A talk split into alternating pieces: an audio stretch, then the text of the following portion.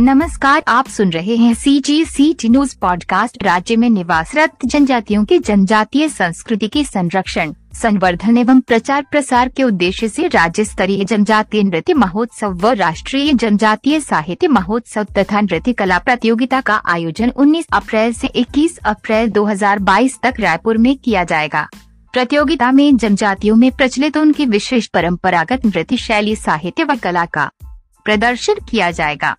सहायक आयुक्त, आदिवासी विकास विभाग माया वारियर ने बताया कि कोरबा ज़िले के कर्मा नृत्य एवं डंडा नृत्य हेतु जिला स्तर पर सर्वश्रेष्ठ दलों का चयन कर संभाग स्तरीय प्रतियोगिता में भेजने के लिए सभी जनपदों के सीईओ से दलों की जानकारी मंगाई गई है। साथ ही ज़िले के विभिन्न क्षेत्रों के जनजातीय विषयों पर लिखने वाले साहित्यकारों एवं कलाकारों की जानकारी भी मंगाई गई है।